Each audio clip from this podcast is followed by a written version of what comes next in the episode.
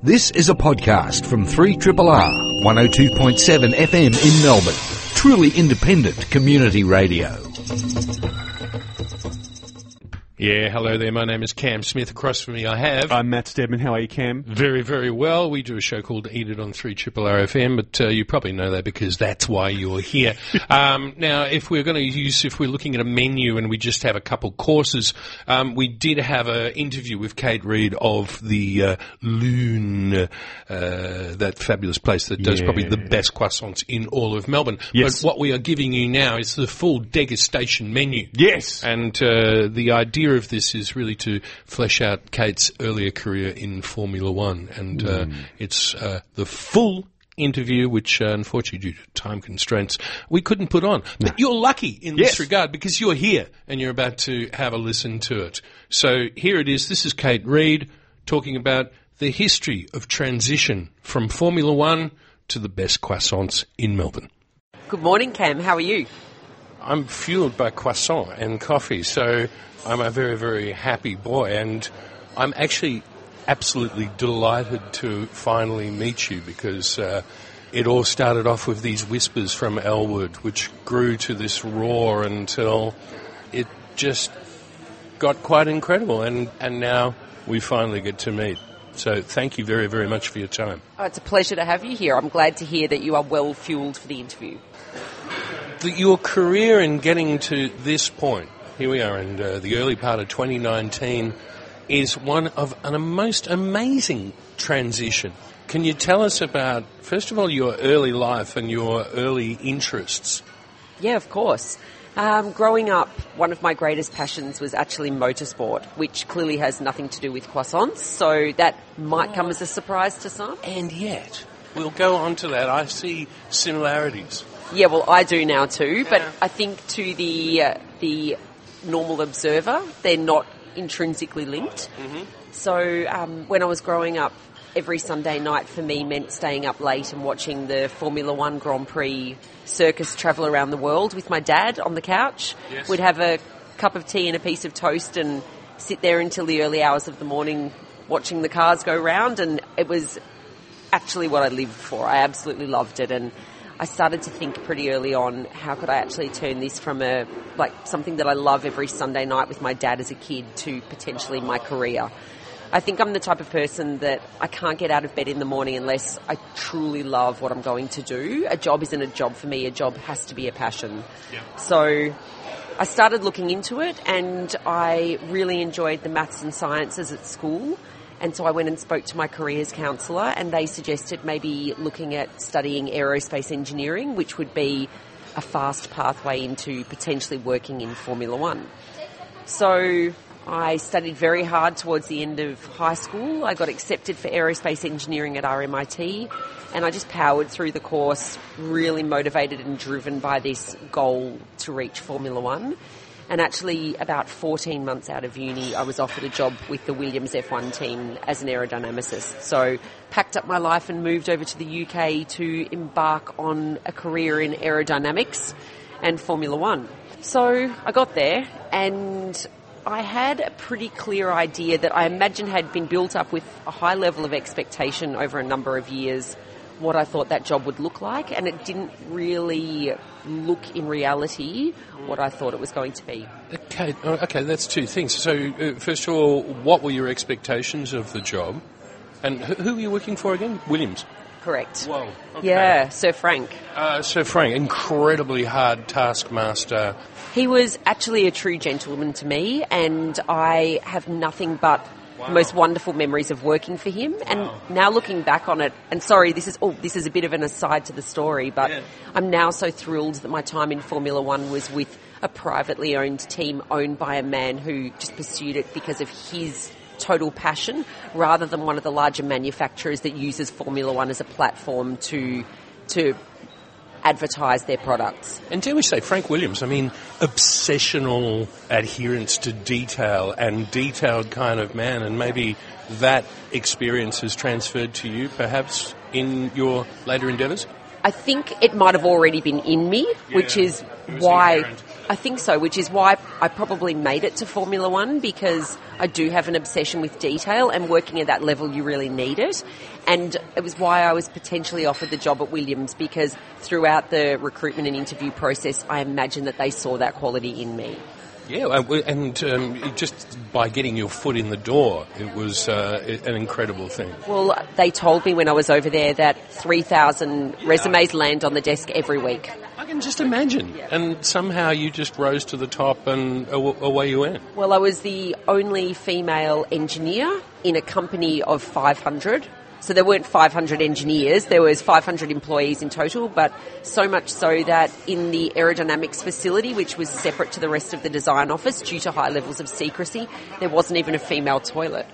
Yeah, Frank and I shared the disabled toilet. What was your specialty? You were working on the front wings of uh, Formula One? Yeah, I was working on the front end of the car, so that's Airflow. All about that airflow. all about the airflow. Yeah. So designing the external components, things like the the wings, the aerofoil sections, uh, flaps, any attachments to the front wing, and then also looking at the the front brake cooling and the nose cone. keep, keep you up at night thinking about that. And of course it would, because this is it. And this is about baseload, increments, obsession, and relentless, relentless refining. It's almost like a Japanese ethos, isn't it, in a way? It's how the Formula One season works. Basically, the, the Williams F1 team. I've just realised this has turned into a motorsport discussion rather than a food discussion. Well, don't okay? worry. No, what it does is this informs us for when you did this flip because we've got to find out why you decided. Actually, maybe this isn't for me. This these brake calipers and uh, this this relentless flow and just hanging around the wind tunnel all the time. Well, basically, the Williams F1 team worked, uh, their aerodynamics office was split 75% of the office working on the current season's car. So every single week making modifications to the car to suit the different circuits around the world and also try and iron out bugs and continual improvements. And then 25% of the office worked on the next season's car once the regulations for the following season were released Once you knew, yeah. once we knew. So there was a little bit of a jump on an idea because often the FIA make large changes in the regulations and you really need to be thinking about that 12 months in advance. So I was part of the team that were working on the current season's car.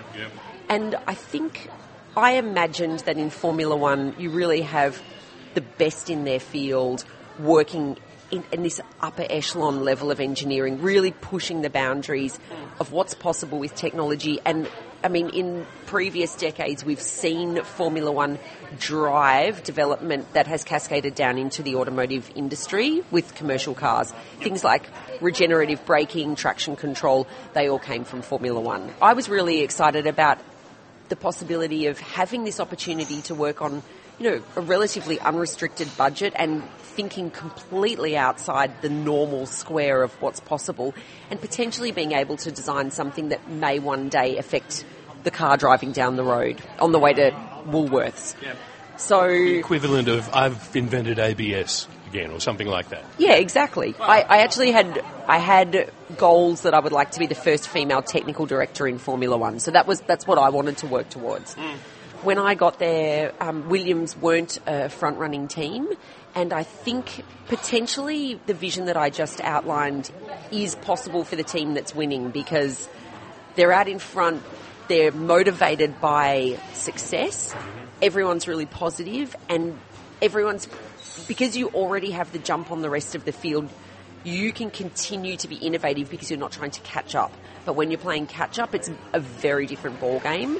And I really felt like at the time I worked there that while there were elements of the job that were what I thought, I really felt like there wasn't that, that possibility to be innovative because we were just trying to catch up on the teams that were winning. We're just trying to get on the podium. Correct. Yeah. Correct.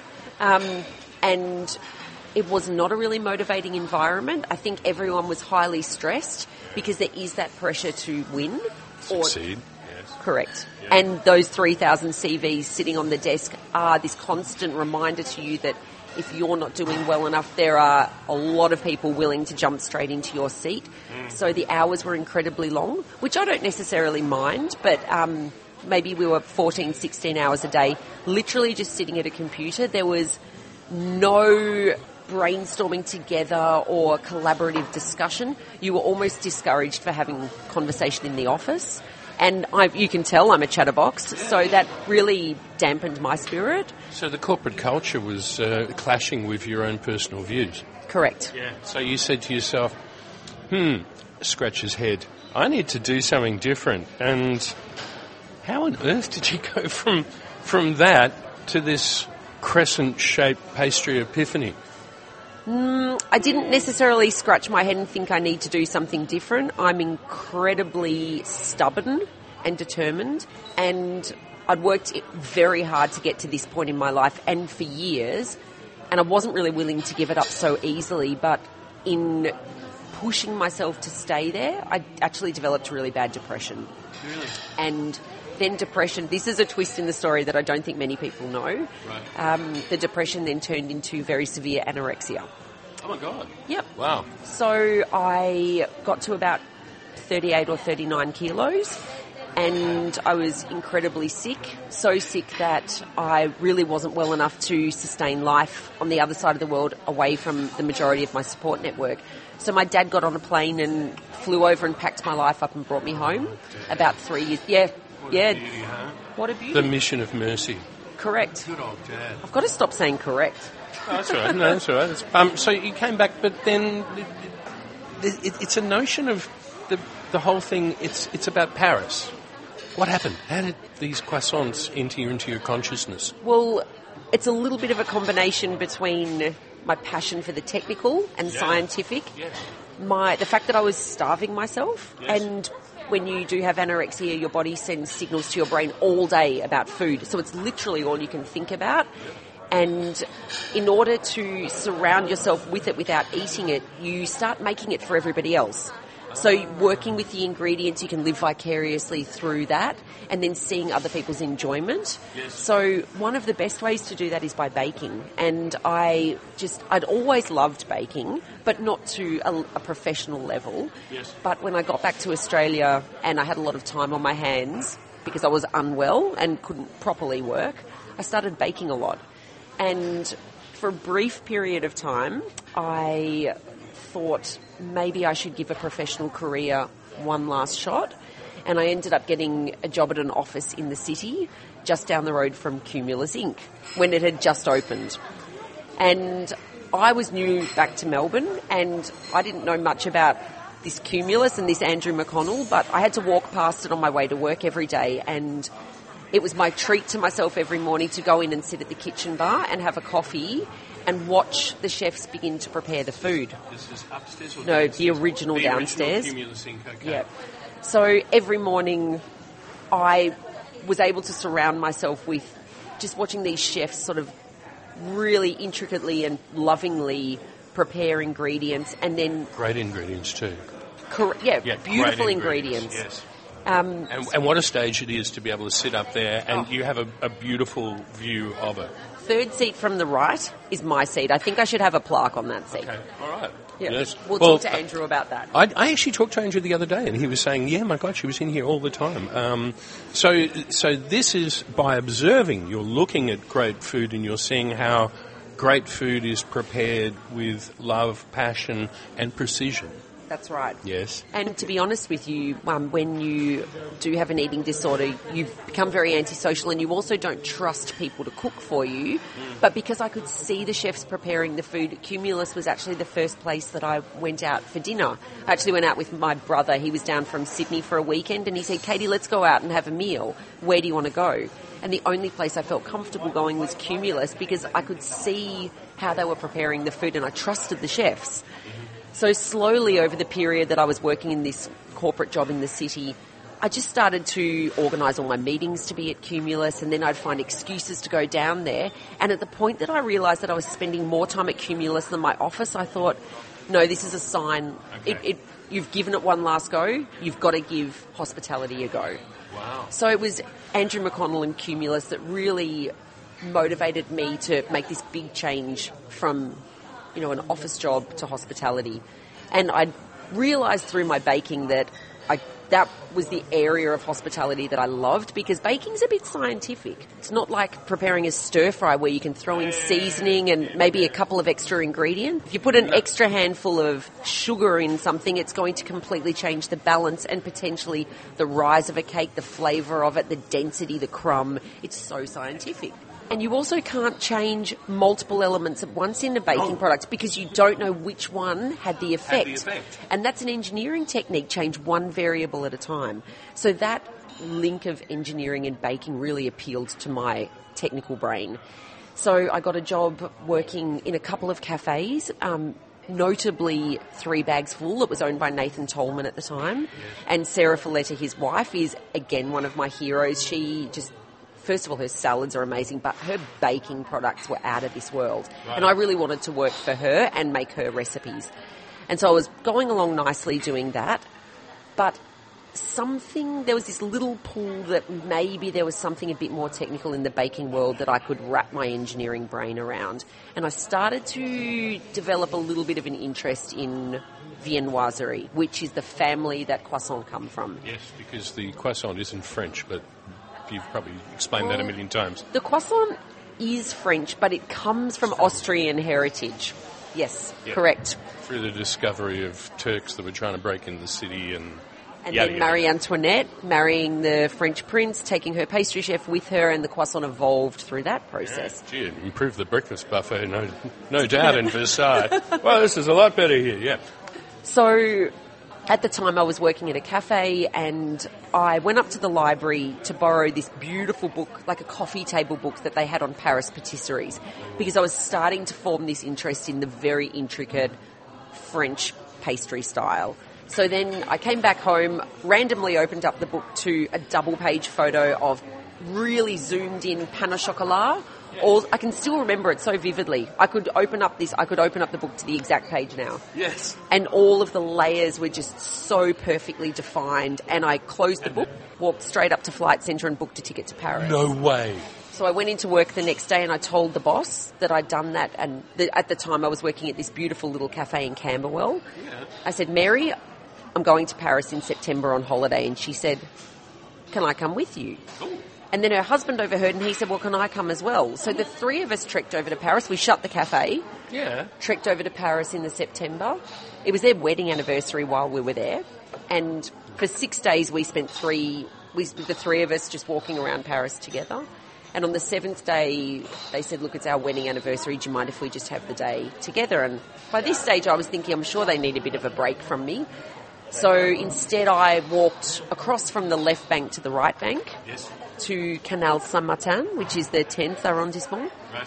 into the little boulangerie where the photo of the pain au chocolat had been taken and walked into this bakery and it was there were the pain au chocolat but there were dozens of other varieties of the most beautiful viennoiserie I'd ever seen and I think I must have been standing gobsmacked in the middle of this boulangerie and the shop assistant started to laugh at me. And in broken French, I tried to explain to her I'd seen the photo in a book in Melbourne and I'd booked my ticket here because of that. This is why I'm here. Yeah. So, This is like my holy grail. so she slowly explained to me in French that the owner spoke a bit of English and she went to get him and I told him the story and he gave me all these pastries for free and, and was thrilled that I'd visited the bakery.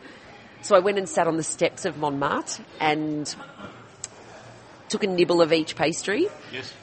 and the next day I sent him an email thanking him because I'd been so blown away by them. And at the end of the email I said, oh look, is there any chance you'd ever consider taking on an apprentice? I'd love to learn from you. And he wrote back immediately and said, we're very small. Nobody in the boulangerie speaks English except for me and it's very unusual for us to do that. But I can actually see the same passion in you that's in me. When would you like to start?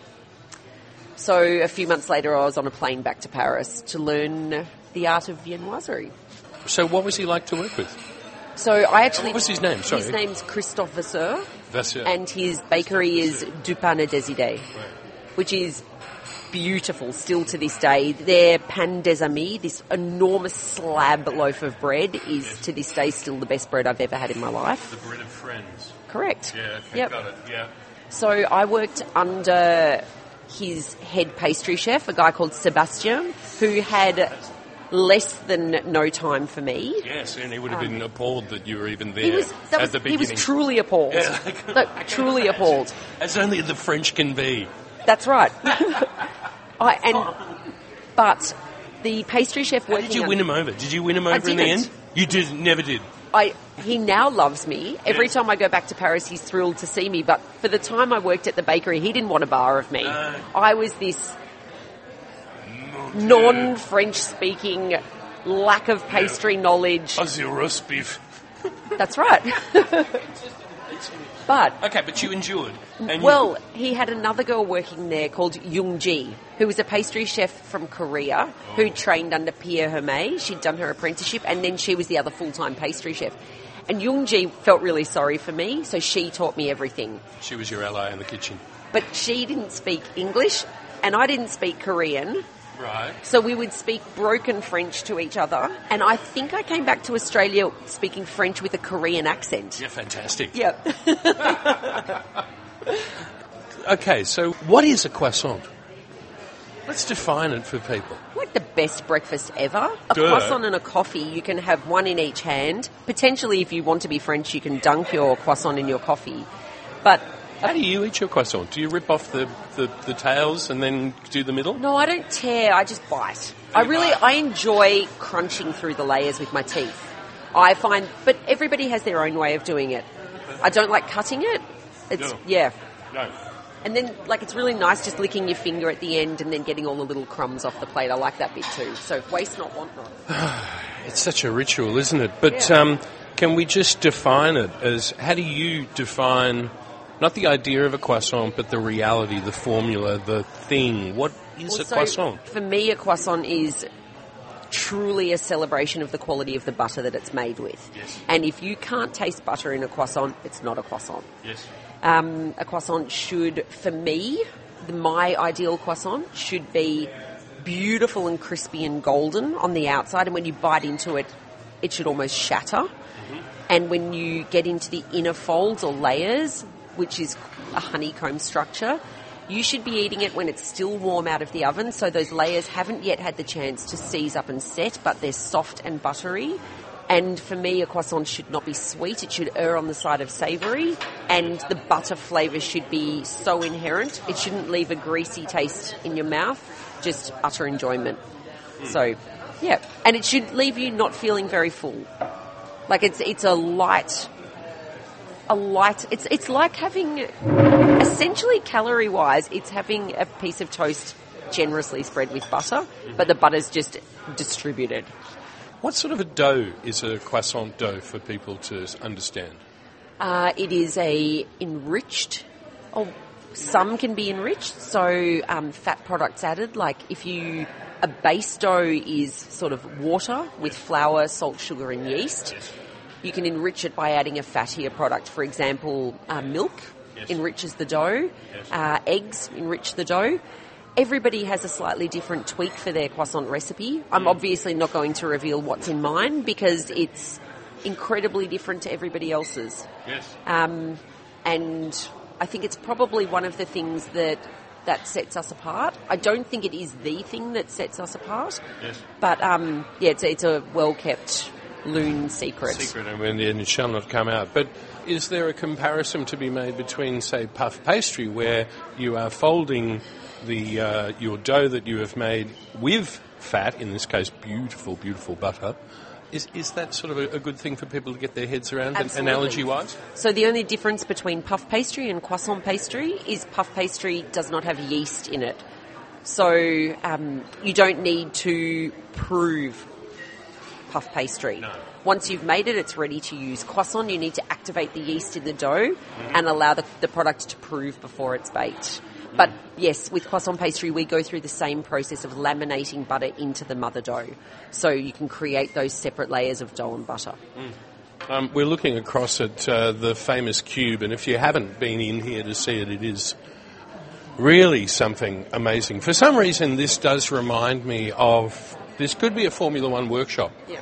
Yeah? Yep. Come on, now, how does that is the design of what you saw in the workshops? How did that inform the construction of this? Well, to go back to the introduction of this segment, um, this actually used to be originally a small goods factory, Oh, thank you. Good. and then it was a wholesale bagel factory. And when we came across it, it had been empty for about 10 years. Nathan Toleman, who I worked for at Three Bags Full, he had signed the lease on this site. And at the time he opened Kettle Black. And at the opening party, Cameron and I said to him, Hey Nathan, do you know of any good sites? We're absolutely bursting from the seams at Elwood. We think we need to move into a bigger premises so we can increase our production capacity. And he said, It's funny you say that. Here are the keys to this site in Fitzroy. Go and have a look.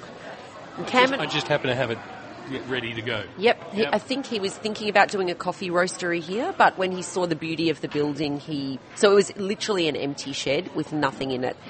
And when he realised the beauty of the the internal building, he thought maybe it would be a bit wasted just on a wholesale coffee roastery. Yeah, true. So he was looking for a usage for it. Yes. And Cameron and I walked in this particular afternoon and looked around. Who's Cameron? Cameron is your. Cameron is my brother and my business partner. Yes. He joined me and Lune about 18 months after I founded it Gotcha. Yep. And helped me turn the business from a small wholesale croissanterie into the little retail shop down at Elwood. He has a lot of front of house hospitality experience and was definitely the expert in, in turning the business into a customer facing business. Gotcha. So, what did he think when he walked in?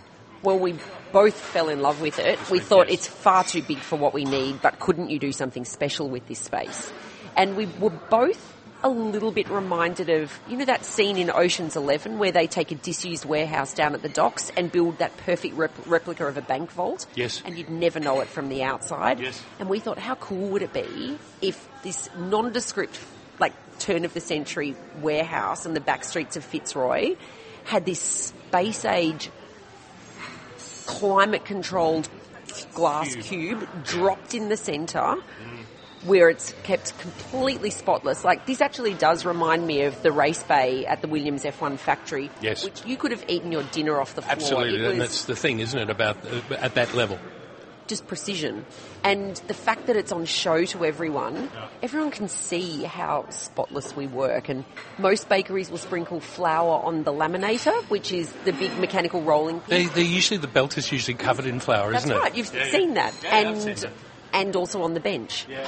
But at Lune, I've developed the recipe and the process such that flour is never added to any of those parts of the process because adding flour actually changes that perfect ratio that you put into the mixing bowl. Like all this work I've done in the wind tunnel, That's right. and then you're and then you're going to put some gaffer tape on it. Exactly.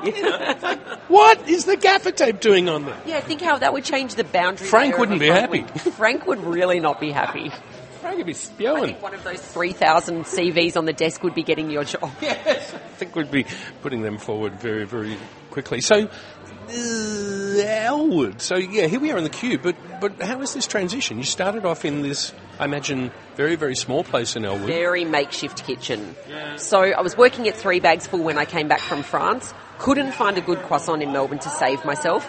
I'd like to make a footnote here that now there are some very good examples of croissants around Melbourne. Okay, so you've So lifted this- the whole game around you. Well, I'm not going to say that I have, but I think the game in general has lifted, and there are some exceptional bakers out there now producing very delicious croissants. But when I got back, I couldn't find one, and it was my mission. Every day off I had from work, I would find a new bakery to go to and try a croissant. And they all fell below my Parisian expectations. oh my god, I can just imagine it like this. Uh, uh, I got to the Ah. point where I wouldn't even finish it if I was disappointed. So I was like, oh, no, this isn't worth it. I'm leaving. yeah. I'm out of here. So Um, one day I had this thought, well, I've actually got the knowledge. Why don't I just start making croissants myself? And if I could choose, I'd like to go to Patricia Coffee Brewers or Everyday Coffee or Clement Coffee that was at South Melbourne Market and stand at those places and have a beautiful Melbourne coffee and a beautiful croissant. Maybe I could make croissants and supply them to my favourite businesses. right. So I So found you approached them?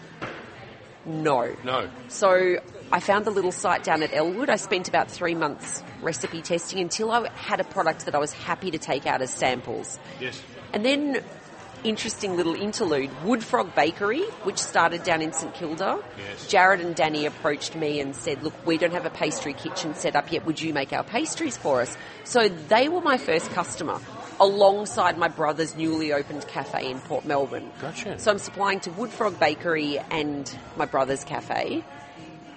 This morning I was standing in the new Lune CBD shop and a guy opposite the counter said to me, You don't remember me, do you? And I said, I'm sorry, I don't.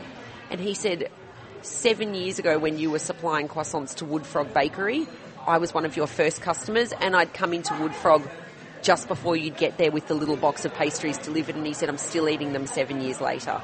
So I reckon I found like the longest standing Lune customer today. How Yes. great's that? Hi, Paul.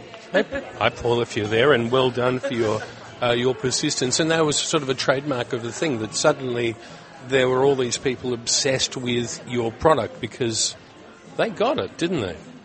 I think so. I think like when I first started talking to family and friends about opening a croissanterie, mm. everybody said to me, "Well, you can't just sell croissants. Like you'll have to do bread and muffins and cakes because who in their right mind opens a business that just makes croissants?" Did anybody say cupcakes as well? oh, of course, they were a hit back then, weren't they? Well, yeah, they were, but that's the thing about fashionable food.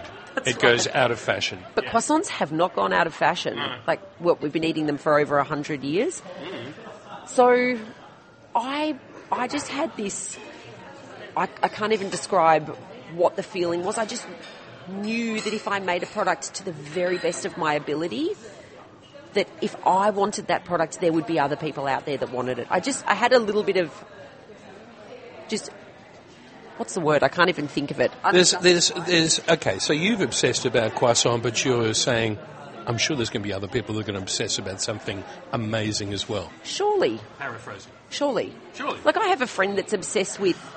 He knows where the best vanilla slice is, and he knows where the best pork sausages are, and he'll just trek around Melbourne to these little specialty stores because he knows that's his favourite. Yep. Like, why wouldn't people do that for croissant as well? Well, obviously they have. They've voted with their feet. And just to um, see at the moment, well, for, for once there's not a line out the place, which uh, I was I felt really, really lucky when I came here because when this place, Elwood, was about lines, when this place opened, you could people would happily wait for an hour to get a They croissant. still do sometimes.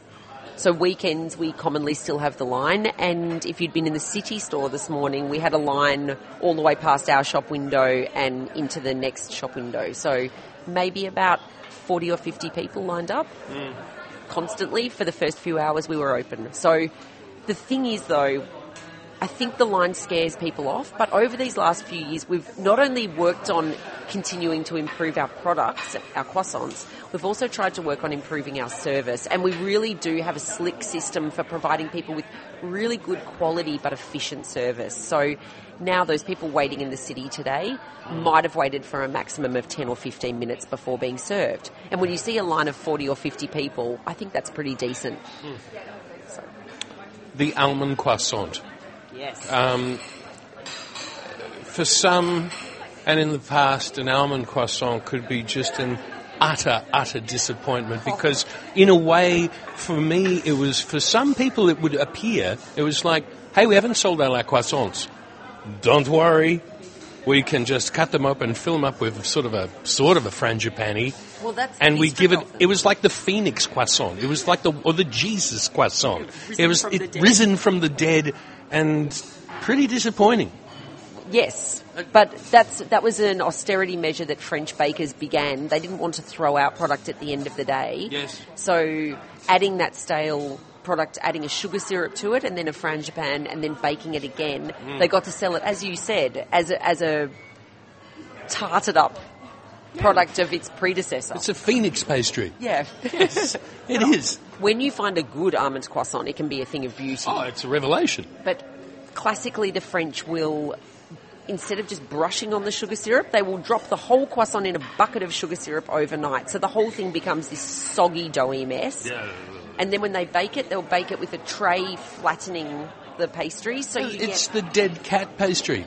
But have you seen a Lune one? Yeah, well, have I seen a Lune one? Are you- Yeah. It just blew me away. First of all, I'm going to ask you. Is there like a team of people just holding up little slivered almonds? Because I've, folks, have you ever worked with slivered almonds? They sort of scatter and they go all over the way. Somehow, Kate has worked out a way to regiment these almonds. How do you, how do you do that?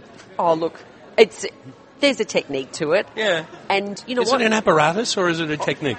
It's an it's a technique. So all of our pastry chefs, they probably I dread to think of the hours that they spend topping almonds. There is one girl that works in the kitchen, Michaela.